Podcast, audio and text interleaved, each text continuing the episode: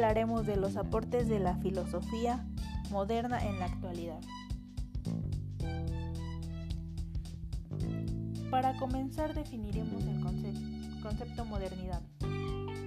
La modernidad surge en el siglo XV después de que se provocaran cambios emblemáticos a nivel mundial, como la llegada de los europeos a América, el desarrollo de la imprenta, las reformas protestantes y el renacimiento. En términos sociales e históricos no se llega a la modernidad con el final de la Edad Media en el siglo XV, sino tras la transformación de la sociedad preindustrial rural tradicional en la sociedad industrial y urbana moderna que se produce con la revolución industrial y el triunfo del capitalismo. Uno de los principales filósofos de la edad moderna fue Descartes, quien fue matemático, físico, Después encontramos que un autor filósofo del humanismo fue Montaigne,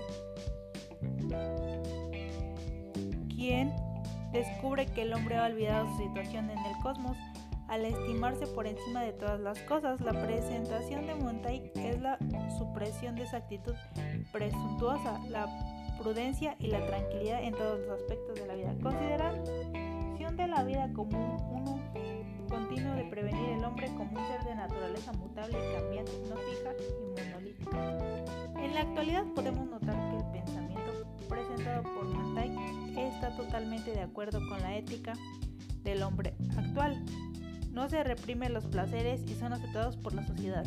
El hombre cree que es superior a todos los demás, su pensamiento es claro y evidente, tiene relación con el pensamiento actual de muchas personas, al querer tener una vida tranquila sin complicaciones diversas y que no sea monótona. Ahora vamos con unos filósofos de la Ilustración, quien fueron Rousseau, Voltaire y Lake. El primero nos dice que nos dice una frase que se quedó marcada en esa etapa que dice más o menos así. Son los abismos de la raza humana. Los hombres no hemos sido hechos para vivir en hormigueros. Cuanto más se le agrupe, más se corrompe. Si están apiñados como ovejas, parecerán en breve tiempo. Nos habla sobre el estado de la naturaleza. Un ser sustancialmente distinto al adulto y sujeto a sus propias leyes y evolución. El niño no es un animal ni un hombre, es un niño. ¿Qué frases más sabias?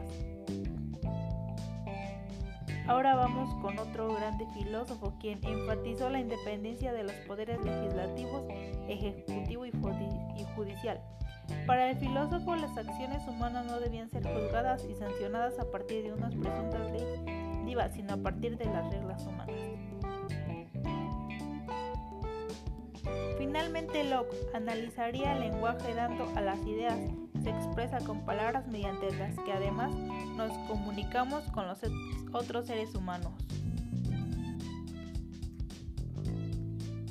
Otro grande filósofo fue Kant. De ahí nos vamos con la etapa del empirismo y uno de los filósofos fue Hume quien nos hablaba que la filosofía de Hume es considerada como una profundización en el escepticismo, aunque esta visión ha sido discutida argumentando que el naturalismo tiene un peso comparable en su pensamiento. Pensamientos, impresiones e ideas críticas a la metafísica fueron las ideas principales de Hume. Otro grande filósofo fue Francisco Bacón, quien decía que el hombre ha creado, constituido y transformado muchas cosas, pero lo más importante es que ha demostrado que sus posibilidades creadoras intelectuales son inagotables. Y creo que es algo que sigue vigente hoy en día, ya que con su pensamiento Bacón permitió la ruptura definitiva frente al predominio de la filosofía de Aristóteles y a la ecolástica al proponer la verdad derivada del conocimiento y de la ciencia, lo que hoy en día se sigue viendo, la ruptura con el pensamiento dogmático o religioso tras mayores creencias en lo tangible científico y en los comparable que el hombre intuye. Finalmente, un autor de positivismo fue Comte. Fue también él fue un gran filósofo. Y como conclusiones a esto tenemos que la modernidad promovió transformaciones en la organización de las naciones. Se, se, secularizan los estados para dar paso al poder republicano, la racionalidad administrativa y la industrialización. Además, con la aparición de estos estados nación se debe reorganizar los territorios y se procede a la creación de la urbe para conseguir un desarrollo industrial capitalista y un progreso económico tecnológico.